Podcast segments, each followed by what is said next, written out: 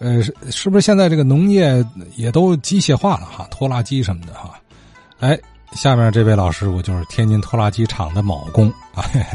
哎，最近咱这铆工大集合啊！哎，李德本李师傅聊几句。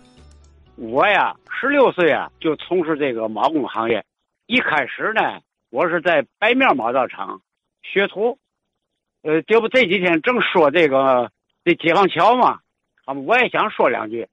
就我想啊，他这三块连接板啊，就说当初人家这个眼儿啊打的，肯定是相当的规矩了。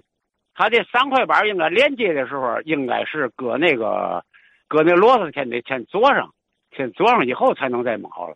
他这个红炉呢，他应该就在离他在干活的地界不远的地界那个小型的那个红炉。一般的，他那个焦炭呢，全都砸成了跟核桃那么大的块儿。火着了以后呢。上面呢就把烟煤配上，配上烟煤以后呢，等到烟煤呢都成了个以后呢，他那脚炭呢也就下去了，他再烧丁。这个丁烧到嘛程度呢？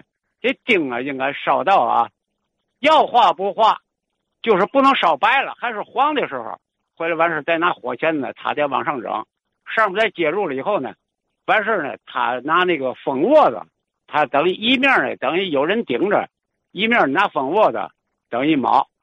他铆一个以后呢，他得烙一个螺丝，铆一个以后烙一个螺丝。他有的呢不合适的地儿呢，他应该还得拿那嘎个冲子再过一下。当然有的那个他做的再规矩啊，他也有公差。和另外一个就是烧钉啊，也是一个学问，专门烧钉的，就专门管钉子活的，是吧？这个师傅咱说的也也挺干嘛的。过去就是这个铆这行啊，有好些老师傅都没有文化。最主要就是特别苦，特别累，知道吗？成天就是大锤，叮当叮当的，成天震的耳朵都十个得有九个聋子。这个铆这行当呢，他就讲究的什么呢？微打草铆念。这嘛叫微呢？就是下火，微些胶铁骨啊什么的，这都属于微的。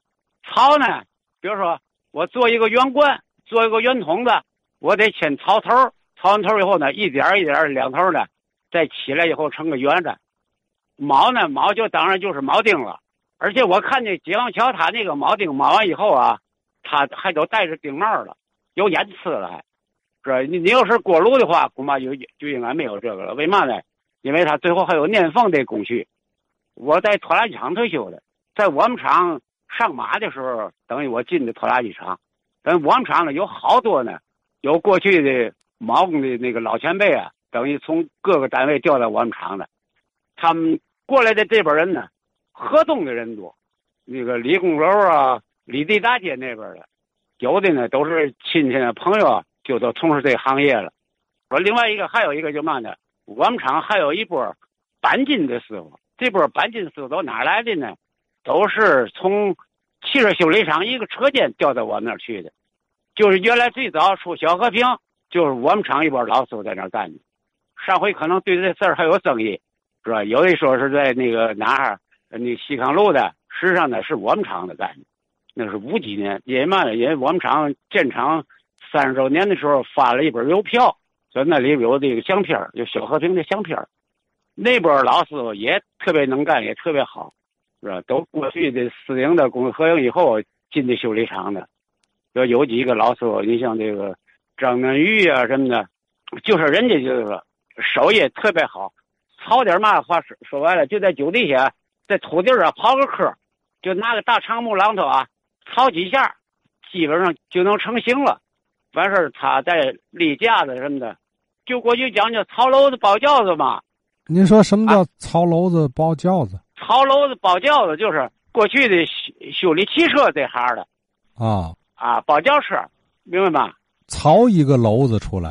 哎，对对，手工的。都是手工的，他过去的铁板也不好，过去铁板都是热压的、锯锯着的，所以人家平完那铁以后啊，咱看人家就是平完以后就跟一块玻璃似的，放在平板上，噗噗，不是哗啦哗啦的，就是砸的特别平，而且砸完以后呢，还还没有榔头印儿，做出来以后特别好。